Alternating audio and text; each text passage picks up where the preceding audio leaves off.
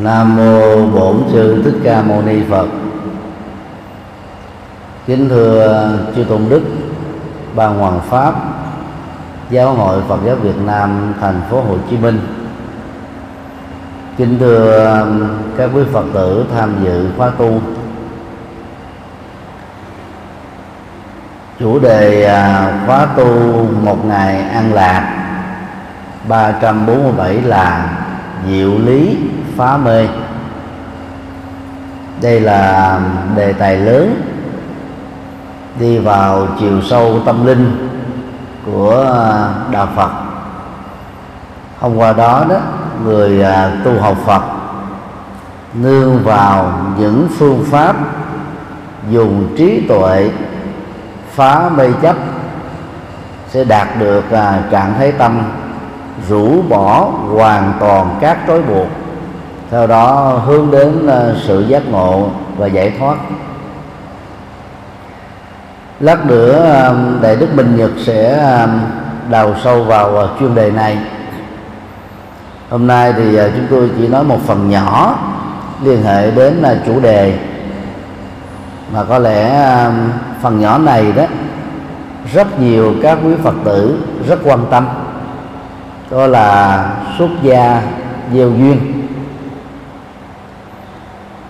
Truyền thống uh, xuất gia gieo duyên trong uh, các nước nam truyền như uh, miến điện thái lan lào campuchia.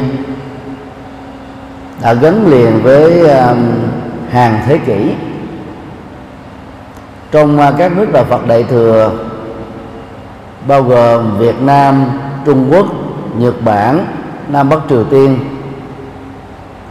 khái niệm xuất gia vô duyên á, được gọi là xuất gia đoạn kỳ.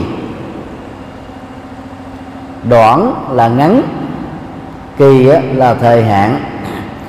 Xuất gia đoạn kỳ là xuất gia trong khoảng thời gian ngắn khác với xuất gia trường kỳ.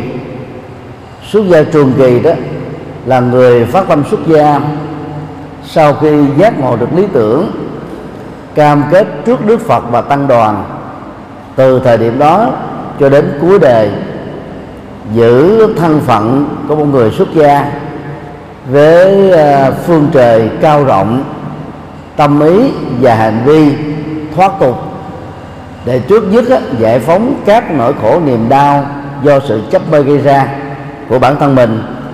Theo đó đó, mở ra con đường cao quý để dẫn dắt những người tu học Phật đó, đạt được phần nào đó hoặc là trọn vẹn. Sự phá mê chấp đó. Xuất gia đoạn kỳ à, trong à, các nước đại thừa đã mất sự à, nối tiếp. Có nơi đó là nhiều thế kỷ. Có nơi đó thì vẫn duy trì nhưng mà một năm á, chỉ làm được một lần. Mà phần lớn là vào 3 tháng an cư mùa mưa. Thì lúc đó đó tăng đoàn đó, được tập hợp. Các bậc uh, cao tăng đó, có mặt ở trong uh, một uh, giới trường truyền đạt những cái kinh nghiệm tu học phá tham ái phá uh, giận dữ phá uh, mê chấp để uh, nâng trình độ tâm linh của những người tu học sau mình đó lên thêm một cấp.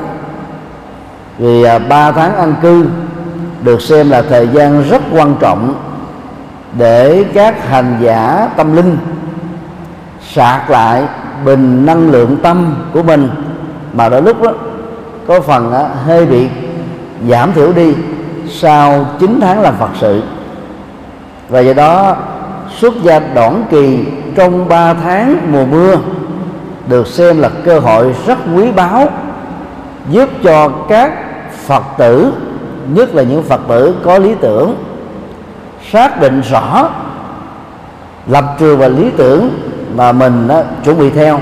Để từ đó đó một số người đã chính thức trở thành các đệ tử xuất gia. Việt Nam à, chúng ta ngày nay có à, 47.000 tăng ni trên toàn quốc. Dĩ nhiên cái con số thống kê này đó, nó có phần gia giảm sau vài tháng. Trong số đó 10.000 tăng theo truyền thống Phật giáo Khmer, tức là gốc Campuchia. Còn lại, cộng đồng 92 triệu dân của Việt Nam trong nước chỉ có khoảng 37.000 tăng ni thôi. Lấy con số 37 mà chia cho 92 triệu thì chúng ta thấy là 37.000 tăng ni của Việt Nam dân tộc Kinh là quá nhỏ bé với một cộng đồng người Việt Nam to lớn đến thế và ở phương diện này đó, Phật giáo Việt Nam chúng ta đang đối diện trước khủng hoảng ờ, số lượng tu sĩ bị giảm thiểu khá đáng kể. So với Phật giáo Trung Quốc, vốn từng là thiên đường của Phật giáo Đại thừa, Việt Nam còn khá hơn được chút hiện nay đó, tại Trung Quốc, chỉ có khoảng 40.000 tăng ni trên tổng số 1 tỷ tư người tại quốc gia đông dân nhất nước trên thế giới này. Và rất may ngoài 40.000 tăng ni người Trung Quốc kể từ khi Trung Quốc á, sát nhập Tây Tạng thành một tỉnh thì tỉnh đó đã có được 80.000 tăng ni theo Phật giáo Tây Tạng và là người Tây Tạng. Như vậy, cộng hai con số lại, Phật giáo Trung Quốc chỉ có được 120.000 tăng ni thôi. Còn tính về dân tộc Hán, chỉ có 40.000 đây là quốc gia đối diện trước nản khủng hoảng về số lượng tu sĩ bị sụt giảm trên toàn thế giới.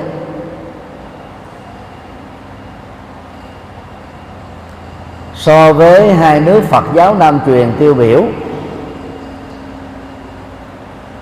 Miến Điện có 800.000 tăng ni, Trong số đó khoảng 500.000 là tăng 300.000 là ni. Và nước này đó, Dân số còn thua Việt Nam đến trên dưới 20 triệu. Mà có số lượng tu sĩ nhiều nhất trên toàn cầu. Đất nước Thái Lan khoảng 66 à, triệu dân. Có 500.000 tăng ni. Trong số đó, khoảng à, 350.000 là tăng Và số còn lại là ni. Dù đạt được số lượng tu sĩ khá lý tưởng hai quốc gia này vẫn xem mình đang thiếu hụt nguồn tăng ni. Nhằm cung ứng các hoạt động Phật sự vốn rất đa dạng và phong phú đáp ứng các nhu cầu tu học của mấy chục triệu người. So với uh, Miến Điện và Thái Lan đó thì Việt Nam và Trung Quốc đó, là hai quốc gia bị tụt giảm về số lượng tu sĩ trong vòng mà bảy thập niên qua. Trải qua giai đoạn à, xã hội chủ nghĩa, nhất là cuộc cách mạng văn hóa, một số chùa triền à, bị à, tịch thu làm hợp tác xã, một số thì bị giải thể qua phong trào hợp tự các tăng ni thì không được khích lệ xuất gia. Ít nhất là trong vòng mà hai thập niên ứng dụng thể chế xã hội chủ nghĩa tại Trung Quốc và Việt Nam.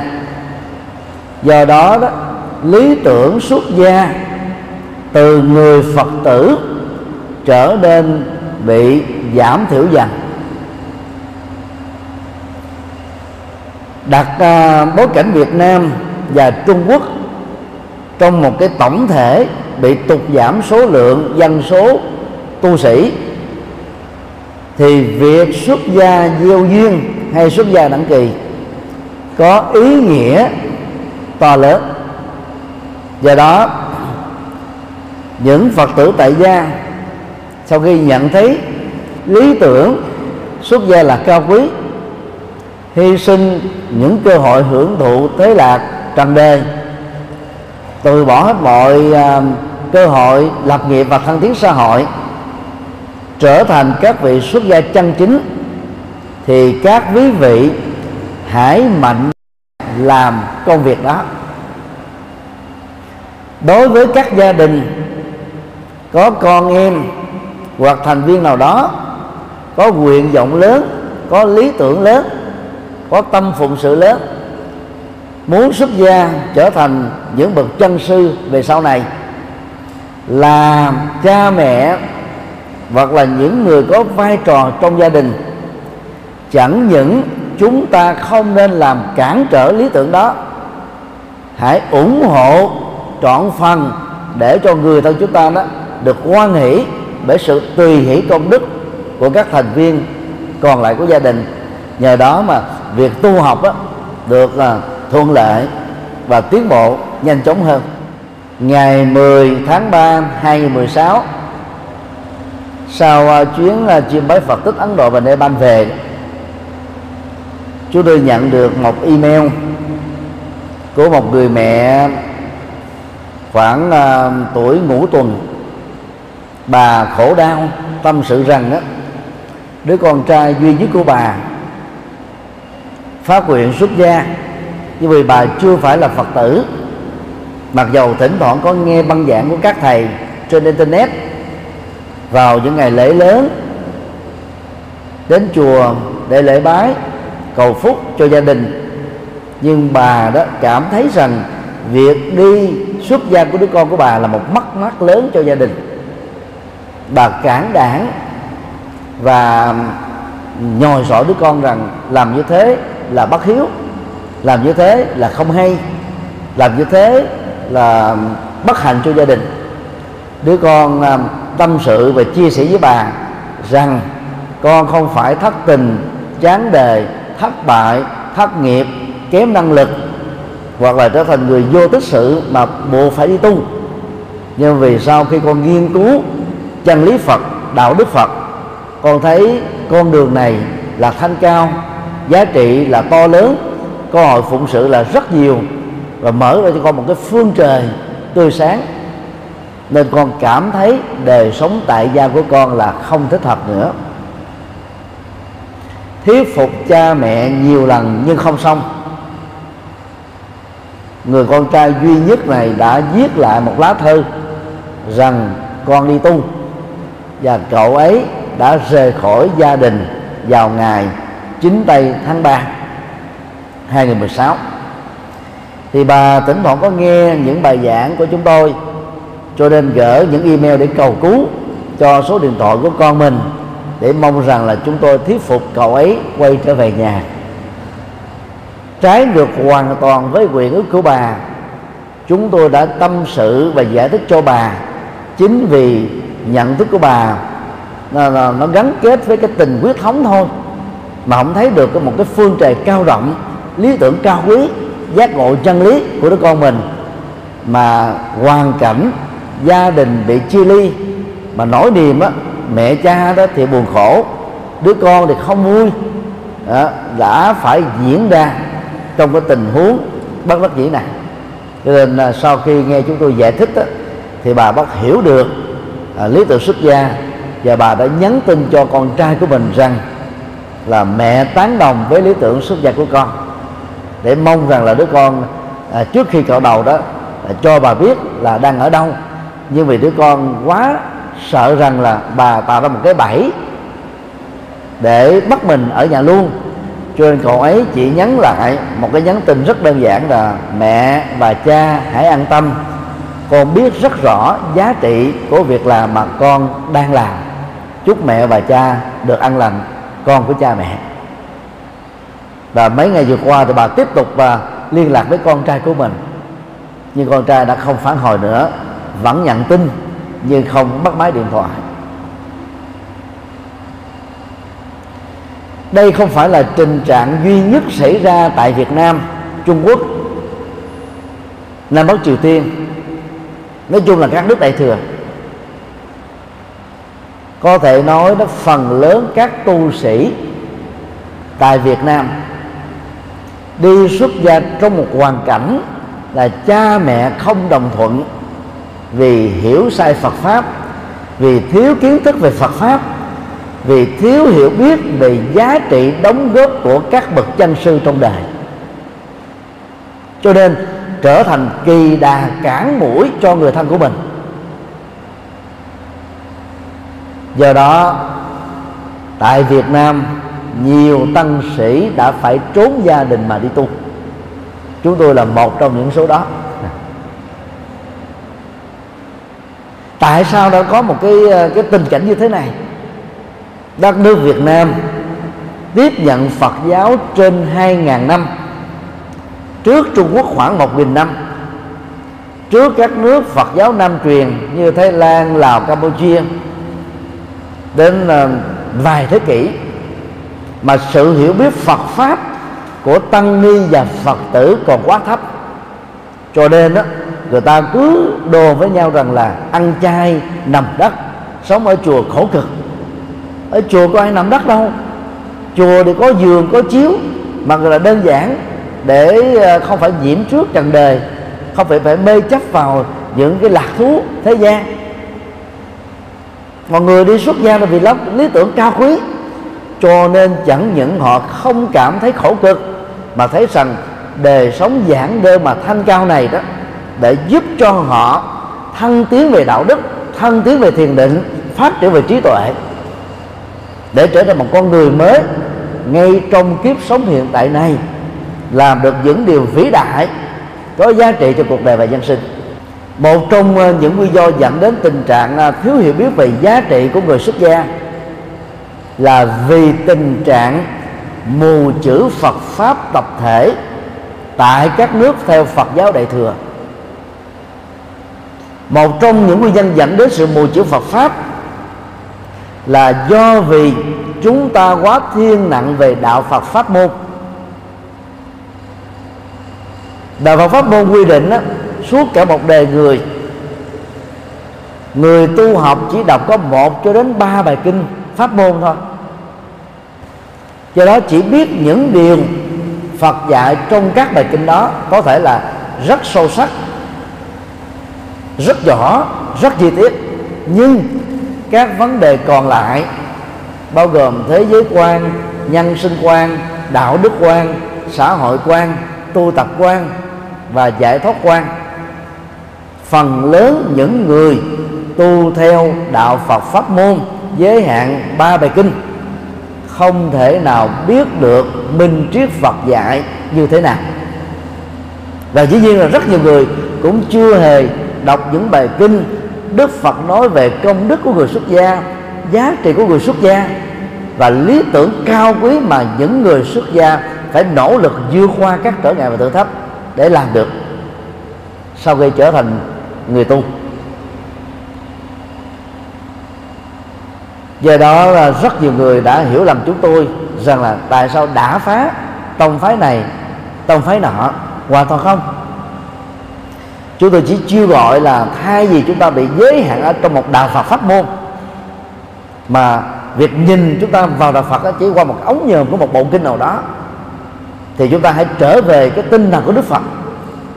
Với ba chục ngàn bài kinh mà Đức Phật để lại trong 45 năm, chúng ta hãy nhìn vào nền minh triết, kho tàng minh triết của Đức Phật như thế, thật là rộng, thật là hệ thống, thật là sâu sắc. Để chúng ta hiểu được nhiều vấn đề, và trong đó có vấn đề thấy được giá trị của người xuất gia, để chúng ta ủng hộ những lý tưởng cao quý này khi mới bắt đầu nảy mầm, đâm tròn. Bằng không, chúng ta rơi vào cái tội phá pháp vì tình thương huyết thống vì cái tình à, thương à, à, họ tộc mà chúng ta đã làm cho Phật giáo mất đi một hạt giống có lý tưởng. Và đương sự mà được chúng ta thương sai lầm bị cản đảng trở ngại đó đã phải đấu tranh tâm lý với mình rất là nhiều trong lúc mà trốn nhà đi tu. Do đó tình trạng đó không tốt cho bản thân gia đình và đương sự và đương sự xuất gia bằng động cơ về lý tưởng thanh cao. Xuất gia hiểu theo nghĩa đen đó rời khỏi gia đình thế tục của cha mẹ và bản thân mình để uh, sống đời an lạc giải thoát của một uh, tăng sĩ. Cho tinh thần đó chia sẻ những điều minh triết và đạo đức Phật dạy để kết thúc nỗi khổ niềm đau của thế nhân. Gieo duyên là vì người phát tâm xuất gia này chưa có thể xuất gia trường kỳ, trọn đời. Cho nên xin nguyện được kết duyên với trí nguyện xuất trần này trong khoảng một thời gian ngắn nhất định nào đó. Tối thiểu tại các nước Phật giáo Nam truyền là một tuần lễ có khi là 10 ngày có khi một tháng có khi ba tháng. Và tại Thái Lan Lào Campuchia đó thì những vị nào mà xuất thân từ gia đình à, nghèo khó thì thời gian xuất gia đoạn kỳ đã có thể lên đến 5 năm 10 năm. Sau khi à, học hoàn tất các chương trình thạc sĩ tiến sĩ thì các vị đó trở về lại quốc gia của mình và bắt đầu hoàn tục thì trong truyền thống của những nước vừa nêu đó vị nào xuất gia lâu năm có bằng cấp cao có kiến thức rộng có đạo đức uh, cao quý thì các phật tử tại gia gia đình danh giá đó thường trông đợi những vị đó đó sẽ trở thành là con rể của gia đình mình. Và trong trường hợp này đó những cô phụ nữ đẹp giỏi đàng hoàng có vai trò xã hội cao muốn có cơ hội để trở thành là vợ của các nhà sư hoàng tục đó thì truyền thống này đó, có thể trở nên rất là xa lạ với đạo Phật Đại thừa. Nhưng rất là thiêng liêng và cao quý đối với truyền thống Phật giáo Nam Tông. Cho nên các nhà sư hoàng tục không mất cái vai trò xã hội của mình, đã từng ở trong chùa hướng dẫn phật tử các vị ấy được cộng đồng tôn quý, được mọi người đó kính trọng. Họ là tiếp tục đóng vai ờ, những cái ờ, vị thế quan trọng ở trong chính phủ, ở ngoài xã hội, ở các trường đại học và trở thành người cha, người chồng mẫu mực ở trong gia đình của họ. Chúng tôi tạm gọi đó là những cái vành đai văn hóa gia đình, vành và đai văn hóa cộng đồng để làm cho vợ và con của họ đó trở thành các phật tử thuần thành. Và cũng nhờ cái truyền thống cao quý này, ba quốc gia vừa nêu, số lượng phật tử chỉ gia giảm ở trong độ 92 đến 96 phần trăm trên tổng dân số toàn quốc. Đang khi Việt Nam, Trung Quốc, Nhật Bản Nam Bắc Triều Tiên tự xưng mình là những nước đại thừa nhưng dân số Phật tử của chúng ta là rất thấp. Chúng ta thường nói Việt Nam có khoảng à, 85 ngàn xin lỗi 85% là Phật tử. Đó là chúng ta nói cho vui. Thống kê thật sự đó ngày 1 tháng 9 à, năm à, 2009 đó, số lượng của chúng ta rất thấp. Chưa đầy 19 triệu là Phật tử, trên tổng số 92 triệu. Ở Trung Quốc còn thấp hơn nữa. Một trong những giới hạn là vì phần lớn các tông phái thịnh hành tại các nước đại thừa đó, truyền bá một đạo Phật tín ngưỡng thuần túy. Mà đạo Phật tín ngưỡng vốn không phải là đạo Phật gốc, đạo Phật minh triết, đạo Phật trí tuệ mới là đạo Phật gốc. Đạo Phật tín ngưỡng là ảnh hưởng từ phong tục tập quán dân gian, ảnh hưởng từ các tôn giáo ngoài đạo Phật. Và đó là một cái phương tiện hữu hiệu hạ thấp đạo Phật xuống để thu hút giới bình dân.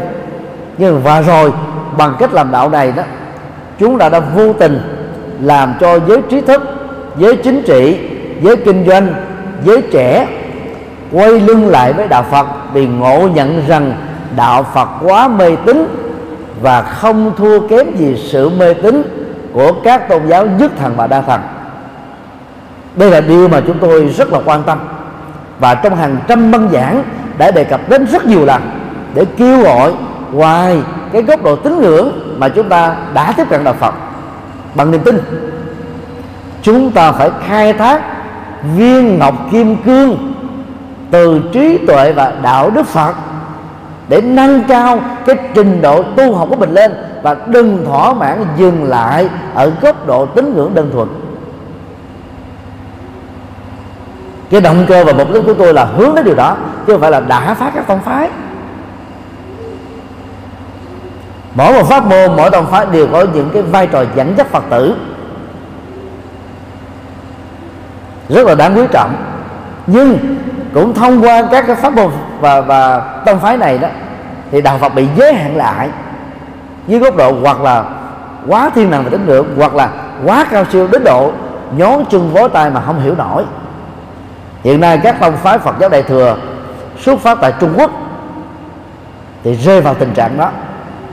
Những tông phái quá cao vó không nổi gồm có Hoa Nghiêm Tông, Niết Bàn Tông, Tam Luận Tông, Luật Tông, vân vân còn những cái tôn phái mà quá thiên nặng về tín ngưỡng thì gồm có tình độ tông mật tông. Như vậy, vô tình là đạo Phật pháp môn chúng ta đi về hai thiên cực, hoặc là quá cao, hoặc là quá thấp. Đang khi Đức Phật chủ trương trung đạo, tức là thành phần nào, từ thấp đến cao trong xã hội cũng có thể tiếp nhận được, hiểu được, thực tập được có kết quả. Do đó, xuất gia gieo duyên trong bối cảnh này đó có ý nghĩa rất lớn để cho những người là bắt gặp được chân lý Phật. Nhưng mà chưa xác quyết được rằng là mình có thể tu trường kỳ trọn đề được hay không. Thì ít ra đó, nên trải nghiệm 10 ngày hoặc một tháng hoặc 3 tháng xuất gia đoạn kỳ. Nếu sau đó thấy rõ, cái đời xuất gia không có gì là quá khó. Hàng vạn hàng triệu các tăng sĩ trong lịch sử tư tưởng của nhân loại đã làm được, thì tôi là một trong những số đó cũng có thể làm được như thế, thậm chí có thể làm tốt hơn. Cái sự cam kết đó sát quyết lý tưởng đó sẽ giúp cho nhiều cư sĩ tại gia trở thành các vị tăng sĩ.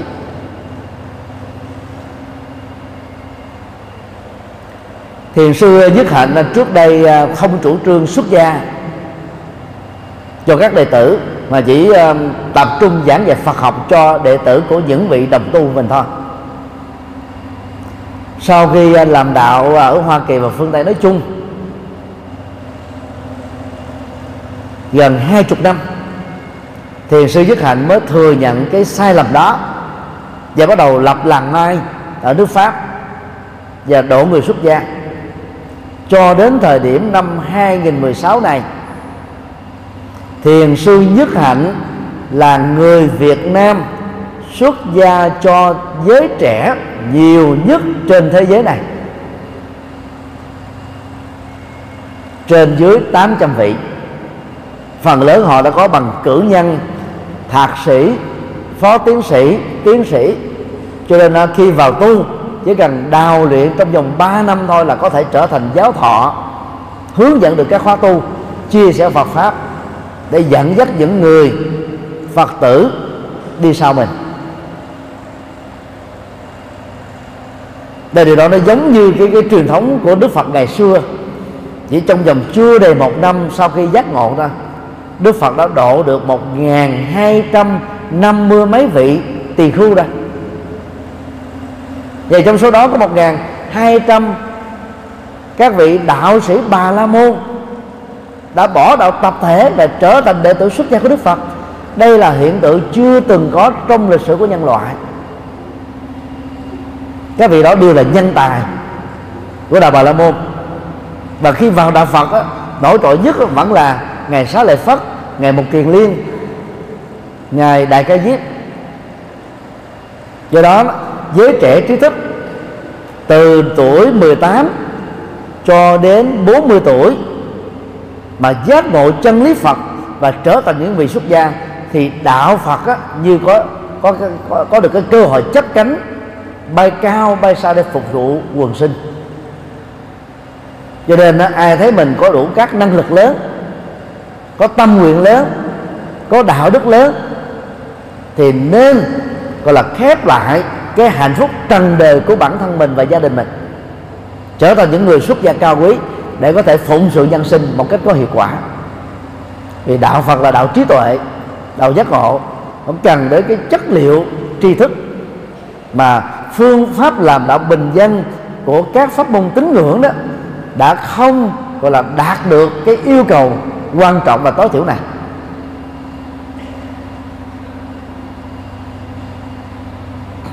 Đó là nói khái quát về à, mục đích của xuất gia dầu duyên điều hai, điều kiện xuất gia gieo duyên và đón kỳ. Dựa vào hiến chương giáo hội Phật giáo Việt Nam, điều 28 chương 4 của nội quy ban tăng sự trung ương, thì sau đây là những quy định để trở thành người xuất gia hợp pháp tại Việt Nam. A, là công nhân tốt không vi phạm luật pháp trong thời điểm phát tâm xuất gia. Trước đây có thể là một uh, uh, tù nhân nhưng mà khi mà mãn hạn tù rồi thì cái đó vẫn đủ tư cách để phát tâm xuất gia. Đồng thời đương sự phải tự tay viết đơn phát nguyện có mẫu sẵn ở tại các ban trị sự Phật giáo Việt Nam tỉnh thành ghi rõ nguyện vọng và lý do được xuất gia. Để xác định rất rõ, không phải vì thất tình, chán đề thất bại, thất nghiệp, ẩn dương nương cửa phật. Vốn là những động cơ rất thấp kém, làm là thấp đi đạo phật, giảm đi cái sự phát triển của phật giáo. B. Người phát tâm xuất gia phải đầy đủ các căn, tức là các bộ phận của cơ thể lùn không phải là trở ngại cao thấp mập ốm không trở ngại. Nhưng thiếu đi các giác quan như là mù mắt bị mất lỗ mũi mất lỗ tai cột tai cột chân thì cái đó đó về sau này để làm cho tăng đoàn có giá trị tăng tướng vốn làm nơi nương tựa cho quần chúng tại gia. Được tốt và được uh, cao quý cho nên giáo hội Phật giáo đã phải đưa ra những cái quy định này để làm cho hình ảnh của tăng đoàn đó trở nên là là là cao quý ở trong mắt của người tại gia. Và dĩ nhiên người đó không nên bị các cái chứng bệnh truyền nhiễm không bị bệnh tâm thần và có được cái sức khỏe tốt để có thể phụng sự được nhân sinh. Còn những người bị những cái chứng bệnh là tim gan à, tỳ phổi, ờ, phổi thận vân vân không sao hết. Chỉ những bệnh chìm nhiễm như là hiv ờ, sida ờ, những cái chứng bệnh mà có thể dẫn đến cái chết thì việc đi xuất gia như thế là không lợi gì cho ai. Và thậm chí khi mình chết với thân phận một người xuất gia còn làm giảm niềm tin ở những người không biết đạo Phật nữa. C. Về tuổi dưới 16 tuổi hoặc là dưới 18 tuổi thì theo quốc gia quy định ở cái tuổi trưởng thành, phải được cha mẹ cho phép bằng văn bản. Còn trên cái tuổi trưởng thành ở phương Tây là 16 ở trong nước Việt Nam đó là 18 thì dầu cha mẹ có đồng ý hay không đồng ý, theo luật định ở ngoài đời và luật Phật ở trong đạo đương sự vẫn có quyền từ bỏ nhà để đi xuất gia. Hợp pháp. Và các quý phật tử nên hiểu rõ cái quy định này để chúng ta thấy rất rõ cái sự cản trở của chúng ta cho con cái của mình đã trên 18 tuổi là trở nên rất vô ích và phạm vào cái điều tự do tín ngưỡng mà được luật pháp tôn trọng. Chừng nào con chúng ta từ bỏ nhà để trở thành một kẻ giang hồ, một kẻ đi ăn chơi, một kẻ xa đọa một kẻ bất hiếu thì chúng ta khổ, chúng ta cản vì cái tình thương yêu. Còn con em của mình đi xuất gia là lý tưởng cao quý, chúng ta phải ủng hộ thôi. Không ủng hộ thì con em chúng ta cũng tự bỏ nhà ra đi. Hoàn cảnh đó trở nên nó xấu hơn rất là nhiều. Vấn đề còn lại là chúng ta phải sáng suốt để lựa chọn và ủng hộ thôi. D thông qua ý kiến chấp thuận của vị thầy hoặc sư cô mà sau đó làm bổn sư của đương sự. Và trên nền tảng đó đó, gọi là ban trị sự giáo hội Phật giáo Việt Nam cấp quận và huyện sẽ ký vào để đồng thuận, chuyển hồ sơ đó lên giáo hội Phật giáo Việt Nam cấp tỉnh thành. Thì lúc đó, người xuất gia này mới được xem là hợp pháp. Rất nhiều người đã bỏ qua những giai đoạn này vốn là một thiếu sót.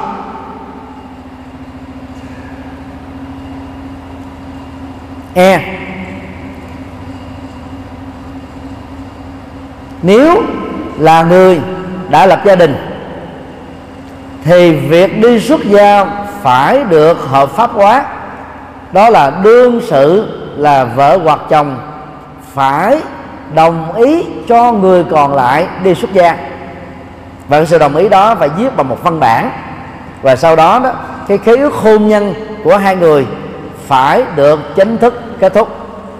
Trong trường hợp người còn lại không đồng tình và cái khế ước hôn nhân đó đã được ly ly hôn một cách hợp pháp ở một phía, thì vẫn được xem là hợp pháp để được đi xuất gia. Còn một số chị em phụ nữ vì thích đi tu quá nhưng mà chồng cấm cản rồi lại không làm ly dị hợp pháp thì việc đi tu như thế vô tình làm cho vị thầy xuất gia của mình bị phạm vào giới luật Phật. Thì nhiều người ta giấu đi ta không nói là mình có gia đình. Và sau khi đi tu rồi đó người chồng biết đến vợ mình đang ở chỗ nào đến quậy phá. Và nhiều ông chồng ghen quá nói rằng là ông thầy này đã là, là quyến dụ uh, vợ của tôi đi làm cho gia đình của tôi tan nát. Cho nên các phật tử nữ phải hiểu rõ các quy định của đạo phật để chúng ta không đặt thầy bổn sư của mình và ngôi chùa mà mình xuất gia đó lâm vào một cái hoàn cảnh dở khóc dở cười. Thì đó là những điều kiện được quy định bởi uh, nội quy ban tăng sự được uh, hiến chương giáo hội Phật giáo Việt Nam thông qua và do vậy đó, chúng ta nên à, làm đúng theo cái thủ tục này để chúng ta trở thành là những người xuất gia hợp pháp. Dĩ nhiên, sau khi xuất gia, đúng thủ tục vừa nêu, phù hợp với hiến chương của giáo hội và phù hợp với quy định của điều 22 chương 3 pháp lệnh tín ngưỡng tôn giáo.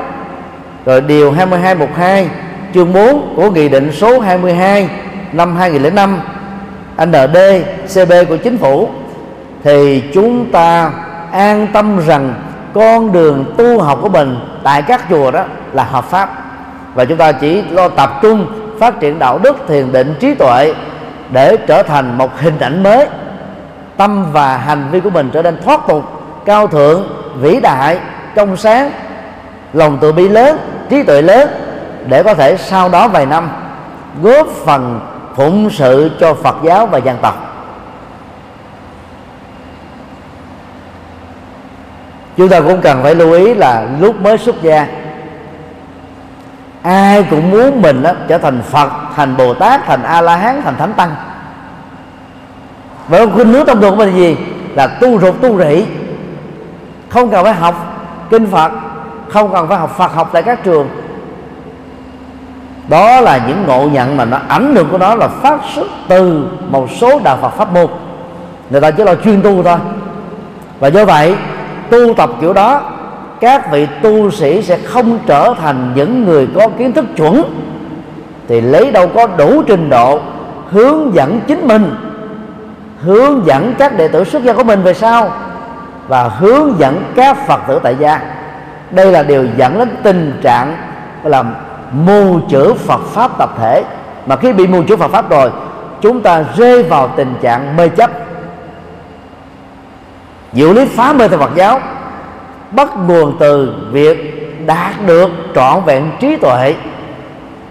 Thì có được trí tuệ đó, thì không còn cái chấp nào, không còn sự si mê nào, mê tín dị đoan nào có thể trở thành kỳ đà cản mũi trên con đường, gọi là đạo nghiệp hay là sự nghiệp của chúng ta nữa phải nhớ điều này. Mà hiện nay đó trình độ của tăng sĩ trên thế giới và tại Việt Nam là còn quá thấp. Một số vị xuất gia mặc dầu là tôn túc vẫn còn cái cố chấp này.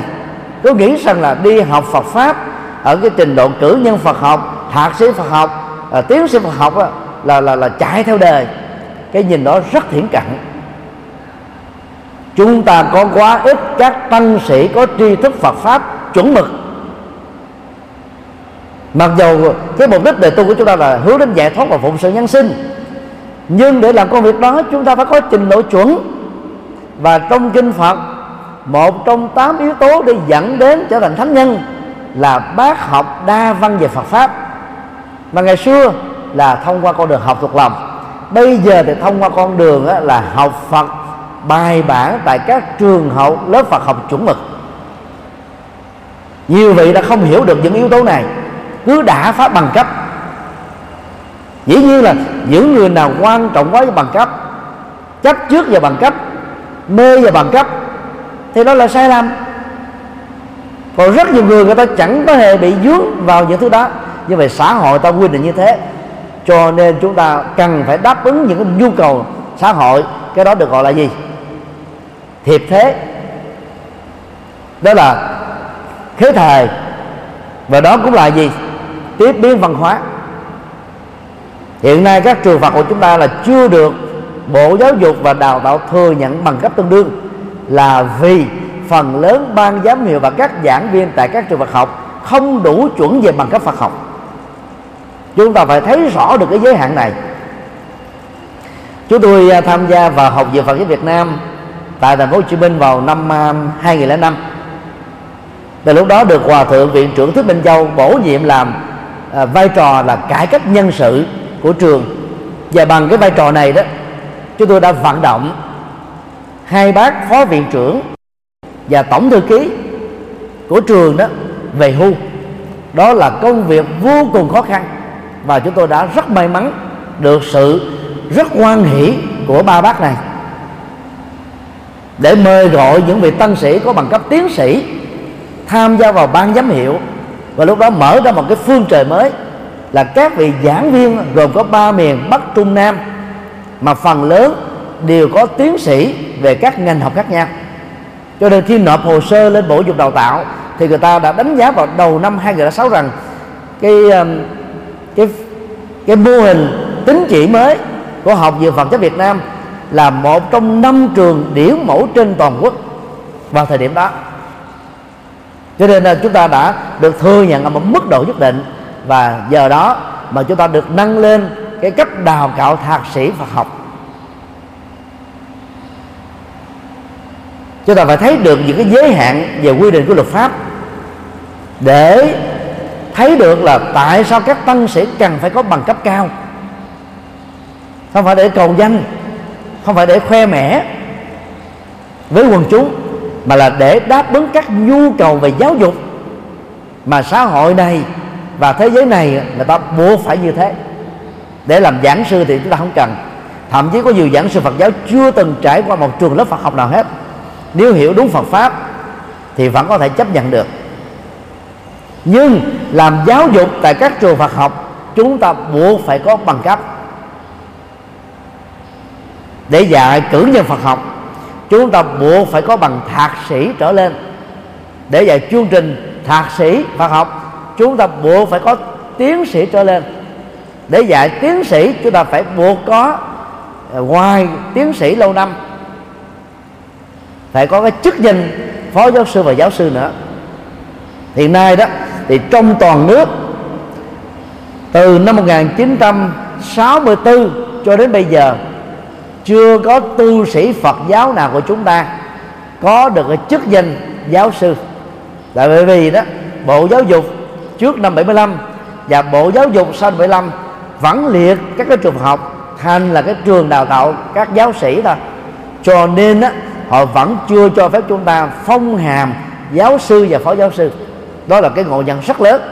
Vì các chủ viện của thiên chúa giáo đào tạo linh mục tức là đào tạo giáo sĩ. Còn các trường Phật học chúng ta không đào tạo tu sĩ, mà là đào tạo cái chương trình Phật học mà khắp thế giới này, người ta cấp bằng cử nhân, thạc sĩ, phó tiến sĩ và tiến sĩ. Những người làm công tác văn tôn giáo ở Việt Nam bắt đầu hiểu được vấn đề này. Nhưng mà bộ chính trị của Việt Nam và bộ giáo dục của Việt Nam vẫn chưa thấy rõ được cái sự khác biệt đó. Cho nên đến bây giờ đó là giáo hội chúng ta vẫn chưa được cho phép đào tạo cái cấp tiến sĩ Phật học. Mặc dù mới cho được thạc sĩ thôi. Chúng ta phải mất thêm một thời gian thuyết minh nữa thuyết phục nữa đối thoại nữa thì mới có thể dẫn đến được cái, cái cơ hội cao quý này. Không phải là chạy theo bằng cấp. Bởi vì đó, không làm như thế đó thì cái trường Phật học chúng ta sẽ bị đánh giá thấp trong các trường. Đăng kỳ trước năm 75 Đại học Vận Hạnh là một trong những trường điển mẫu mà nổi tiếng của miền Nam Việt Nam. Và nền giáo dục Phật giáo đã vươn tới một cái tầm cao, cho nên giới trí thức đã đăng ký vào học ở Đại học Vạn Hạnh này sau khi tốt nghiệp. Và hiện nay đó, rất nhiều người trong số đó đã trở thành những nhà lãnh đạo của chính phủ ở nhiều cấp khác nhau. Chúng ta cần phải có các đại học Phật giáo đẳng cấp cao để cho là góp phần vào sự phát triển đất nước. Vì đạo Phật là nhập thế, phụng dân sinh không tách rời khỏi cuộc đời được. Cho đời phải có cái tâm nhìn rộng và xa đó để không cực đoan để không có phá chấp mà trở thành phá đạo. Và hiện nay đó phần lớn tu sĩ chúng ta có thể nói là trên 50% chưa từng trải qua các trường lớp Phật học thì biết đâu mà hướng dẫn Phật tử. Từ đó dẫn đến tình trạng là gì? Mê tín hóa đạo Phật tín ngưỡng hóa đạo Phật thôi đây là một điều rất đa, đau lòng với vai trò là phó ban giáo dục tăng ni trung ương giống như là phó ban à, à, à, à phó bộ trưởng à, bộ giáo dục phạt. Chưa thấy rõ được những điều đó. Và kim là hiệu phó một cái trường à, đại học Phật giáo. Thì chúng tôi thấy rất rõ là chúng ta cần phải đào tạo tăng tài chuẩn mực hơn. À, bắt buộc các vị tăng ni đó khi xuất gia phải có trình độ tối thiểu là cao đẳng Phật học hoặc là tương đương thì mới đủ sức để hướng dẫn Phật pháp cho Phật tử tại gia. Thì bằng cách này đó, thì giới trẻ sẽ cảm thấy đó là đi xuất gia có một lý tưởng cao quý, có một phương trời cao rộng, có cơ hội đóng góp lớn. Chứ không phải là tu rụt, tu rị, ngồi niệm phật, lần chuỗi chị chú. Cái việc đó tại gia ta làm còn dư thừa. Đi xuất gia mà có chừng đó thôi là quá uổng cuộc đời. Cũng giống như bác sĩ, phải có chức năng chẳng đoán được bệnh điều trị được bệnh để mang lại sức khỏe và tuổi thọ cho các bệnh nhân. Thì người xuất gia cao quý đó phải chẳng đoán được bệnh khổ của cuộc đời, phải thuyết giảng được chân lý, phải có thể tư vấn, giải quyết được các vấn nạn khổ đau của cá nhân, gia đình, xã hội, quốc gia. Nếu không làm được việc đó, thì người xuất gia đó đã quên đi nhiệm vụ thiêng liêng của mình từ lúc mà mình phát tâm đi tu muốn như thế thì phải trải qua các trường lớp Phật học chuẩn mực.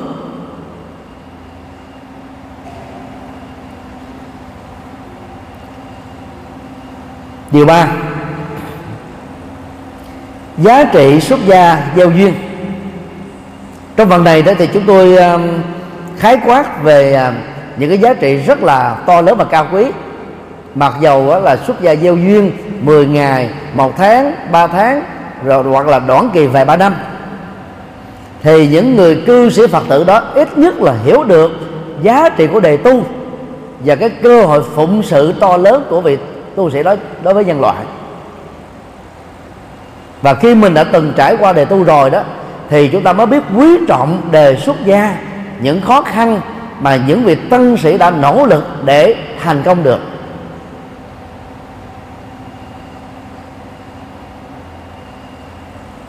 Điều một, trải nghiệm đời sống xuất gia.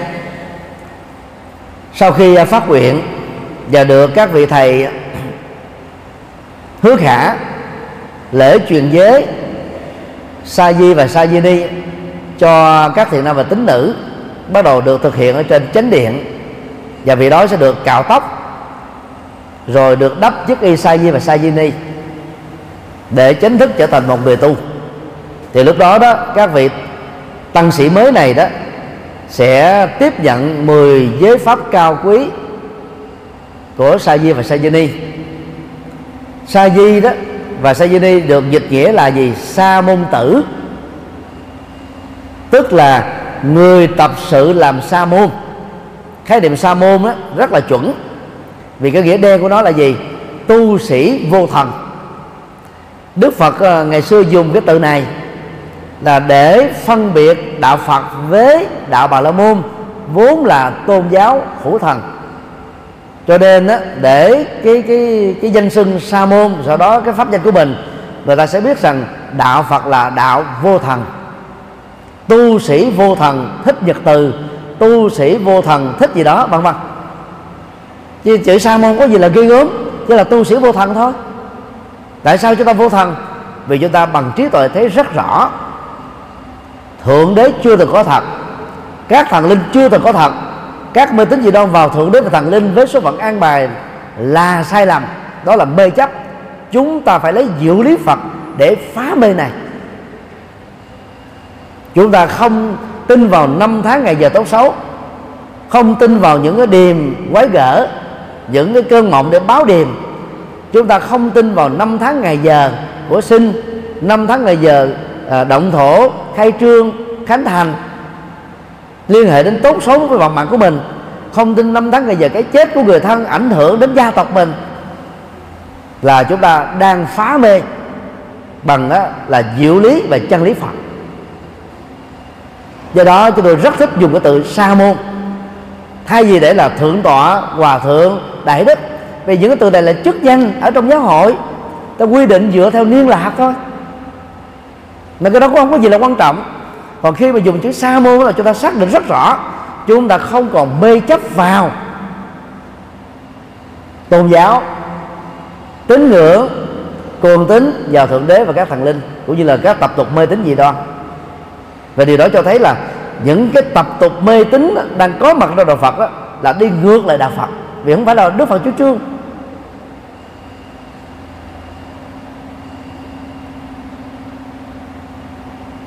và 10 um, à, điều à, đạo đức mà người xuất gia tập sự đó cần phải làm bao gồm thứ nhất là không giết hại mạng sống con người dặn dặt à, tôn trọng hòa bình thương yêu loài vật bảo vệ môi trường sinh thái. Thứ hai không gian thơm gian tham trộm cắp những gì không cho thì không được lấy tôn trọng sở hữu của người khác và phát uh, uh, bi chia sẻ sở hữu hợp pháp của mình cho các mảnh đề bất hạnh để tạo dịp đó giúp cho người khác vào đạo. Thứ ba, không dứa vào là nhục nhục nhiễm của tình yêu và tính dục. Tức là người tại gia đó thì à, được hưởng tình yêu tính dục một vợ một chồng hợp pháp theo luật định. Còn người xuất gia đó là vẫy tay chào với đời sống này sống độc thân nhưng không cô đơn. Và đó là điều khó làm nhất của đề tu. Và chỉ có đạo phật thấy rõ được cái giới hạn của việc chấp vào tình yêu và tính dục. Cho nên mới kêu gọi những vị xuất gia cao quý có lý tưởng đó, giải phóng khỏi nó, chứ không phải là đè nén nó, để trở thành đó là bậc chân nhân và thánh nhân. Thứ tư không nói dối, không lừa gạt. Nói những lời có sự thật. Nói những lời hòa hợp. Nói những lời lịch sự, nói những lời chân lý, có giá trị, có lợi ích cho người nghe. Tức là phải giảng kinh thuyết pháp được. Thứ năm, không ma túy, không uống rượu, không hút thuốc, không à, các cái chất à, gây sai, không cờ bạc, không sa đà vào những cái thói hưởng thụ để chúng ta có sức khỏe và trí tuệ minh mẫn để phục vụ nhân sinh. Thứ sáu không đeo vàng rồng áo quần sang trọng màu sắc sặc sỡ trang sức phẩm hương liệu. Và điều này đó người nam làm rất dễ người nữ hơi khó. Cho nên đó, người chị em phụ nữ nào mà có ờ, chí quyền muốn xuất gia thì nhớ là đừng có là là là xăm chung mài rồi sửa mũi, sửa môi, rồi xăm môi. Thì sau khi đi tu rồi đó, những cái hình thù này vẫn còn y nguyên. Người đời ta không biết ta nói là bà sư cô này điệu quá. Để đi tu rồi mà còn xí sọn nhiều khi người ta làm trước khi đi tu. Cho nên ai mà có ý quyền đi tu thì nhớ là đừng có xăm gì hết trơn á. Mục đích là gì sống một đời giản dị, không nhiễm trần đề để trở thành người thanh cao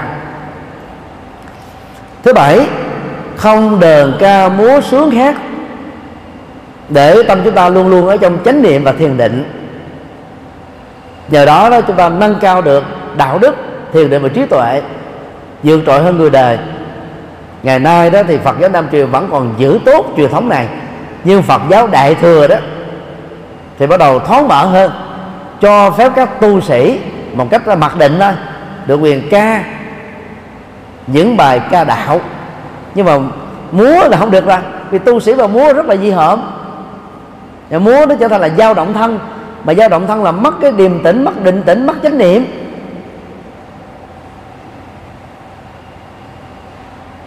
Các vị tu sĩ của làng mai ca những bài ca đạo, ca thiền rất là hay và dĩ nhiên là vẫn có những người ta phê phán chống đối thì dựa theo điều luật á, thì là sai. Nhưng mà nếu là ca bài nhạc đạo thì nó không có gì là là là thái quá.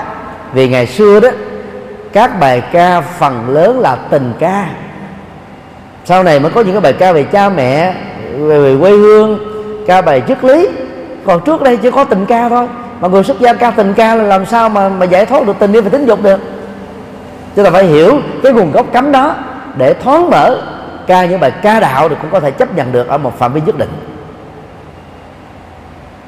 Điều 8 không nằm sử dụng giường mền chiếu gối cao rộng sang trọng quý phái, vì như thế là mất đời thanh cao của người xuất gia và dễ nhiễm đắm vào những cái cái xúc giác mà vốn nó chỉ thích thích hợp cho đời sống tình yêu và hạnh phúc gia đình thôi. Điều chính không ăn ngoài giờ quy định. Ngày xưa là sau 12 giờ là không được ăn thêm. Vì người xuất gia đó là đi hành khách chỉ ăn một ngày một lần thôi. Sau giờ ngọ là ăn những cái chất lỏng như là nước trái cây. Bởi vì đó, tu sĩ bạn ba lần, đi hành khách ba lần thì thiên hạ ta nói là mấy ông thầy này suốt ngày chỉ lo ăn thôi và thời đức phật tản độ, tu sĩ không làm việc gì hết chỉ lo tu và đi hành khách thôi, truyền đạo thôi. Nhưng mà bây giờ thời đại nó có khác, tu sĩ phải làm nhiều việc hơn. Tiếp biết văn hóa nó buộc phải như thế. Bằng không á, chúng ta sẽ bị xã hội nói rằng là tu sĩ là con mọt là dây trùng rễ, là ký sinh trùng, là những người ngồi mát ăn bát vàng tu sĩ bây giờ đó là một ngày không làm, một ngày không ăn. Phải làm rất nhiều việc để đưa Phật pháp vào trong cuộc đời. Cho nên đó chia ba cử sáng, trưa và chiều. Ăn vừa phải, ăn ít là rất là thích hợp. Nó không có gì là là quá sai, cho nên phần lớn các tu sĩ theo trường phái đại thừa là đều có ăn chiều hết. Còn ai không ăn chiều thì càng tốt. Điều 10 là không cắt chứa vàng bạc và tiền của, vì như thế đó là đi ngược lại à, với cái đời sống giản đơn thanh cao. Cho nên đó là các ờ, phật tử tại gia mà thấy được cái lý tưởng cao quý này đó thì nên phát nguyện trở thành người xuất gia. Ít nhất là trong thời gian ngắn hạn đó chúng ta trải nghiệm được là 10 điều đạo đức cao quý của xuất gia với tư cách là sa di sa di ni. Sau này đó chúng ta lên thức somanani đối với nữ tỳ kheo ni đối với nữ và tỳ kheo đối với nam.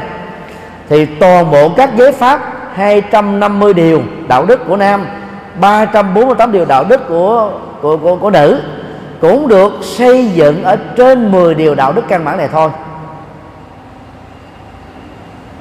Do đó làm được 10 điều sa di cao quý này đó được xem như là chúng ta có thể tu xuất gia trường kỳ được rồi cho nên không khó lắm đâu. Cho nên nên cố gắng à, thực tập ít nhất một lần. Ở tại các nước như tích lan, thái lan, lào, campuchia đó, thì những người nam phải ít nhất trong đời xuất gia gieo duyên và đón kỳ một lần. Thì ra ngoài đó mới có cơ hội lấy vợ. Còn nếu không xuất gia thì không ai dám cưới cưới con gái của mình cho. Người ta quý trọng cái đời sống xuất gia như thế. Dầu chỉ là ngắn hạn còn ở tại à, miến điện đó thì cả người nam lẫn người nữ đều phải xuất gia đón kỳ hết. Là cao quý hơn nữa. Thứ hai làm chủ các giác quan và bốn quan nghi. Khi xuất gia thì chúng ta sẽ học được à, những bài à, thiền kệ để làm chủ các quan nghi đi đứng nằm ngồi từ sáng lúc mới mở mắt cho đến cuối đêm chúng ta lên giường ngủ.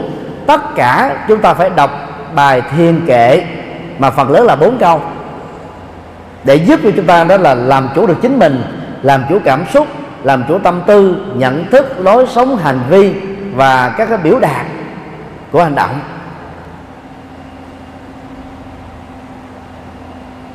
Nhờ đó đó, chánh niệm tỉnh thức luôn luôn có mặt đối với người xuất gia.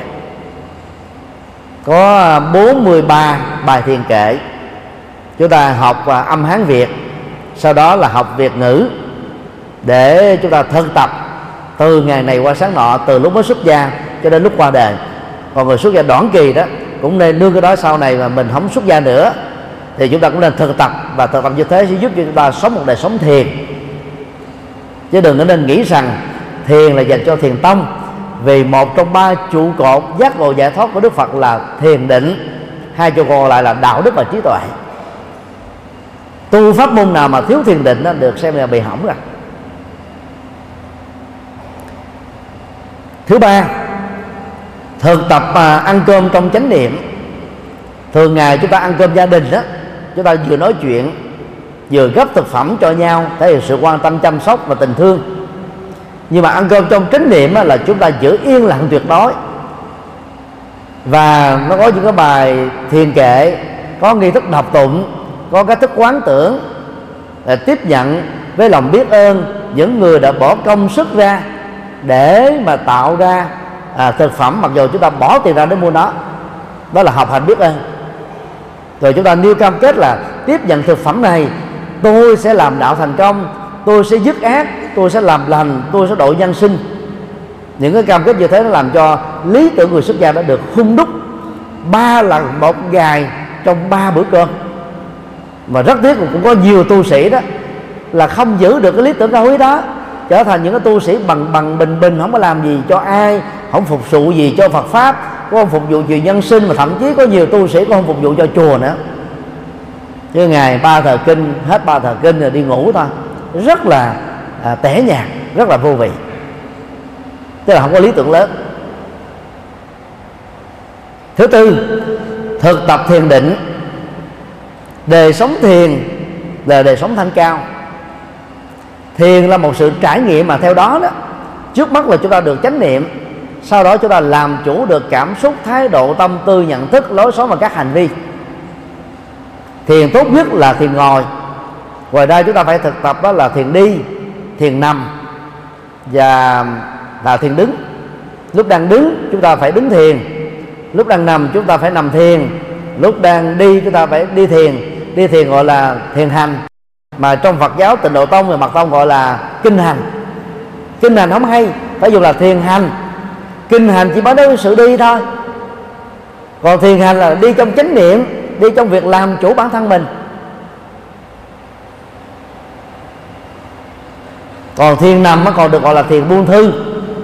Áp dụng cho buổi trưa khoảng à, 11 giờ rưỡi cho đến 12 giờ rưỡi để chúng ta có một cái giấc ngủ ngắn ở trong ngày và chúng ta áp dụng thiền muôn thư, tức là thiền ngủ vào mỗi buổi tối. Sau khi xong hết các công việc, trung bình là 9 giờ rưỡi đến 10 giờ đó, chúng ta nó là khép là hết tất cả việc quá khứ, việc tương lai, việc hiện tại. Chỉ làm chủ hơi thở ra vào trong chánh niệm thôi, để chúng ta dỗ giấc ngủ một cách nhẹ nhàng và nhanh chóng. Phần lớn các phật tử tại gia quên đi thiền đứng, thiền hành, thiền ngủ, chỉ mới thực tập được thiền tọa thôi thì tập thiền tọa đơn giản nhất là thiền minh sát tuệ. Tức là, là các lớp thực tại thấy rõ thực tại như chúng đang là. Chúng ta thấy rõ được cảm xúc mình tâm tư mình hành vi của mình. Để chúng ta vượt qua. Do đó được gọi gọi chung là thiền quán. Và ngồi yên một chỗ chúng ta đang dừng lặng lại các giác quan. Để nó không đắm nhiễm vào thế giới trần cảnh. Cho nên là phật tử đại gia giàu tu theo tông phái nào mỗi ngày chúng ta phải có tối thiểu ba chục pháp, ba chục phút thiền định để làm chủ cảm xúc mình. Rũ bỏ căng thẳng, tăng trưởng sức khỏe. Như hòa thượng à, phụng sơn đã thuyết trình cho chúng ta cách đây vài tháng vậy.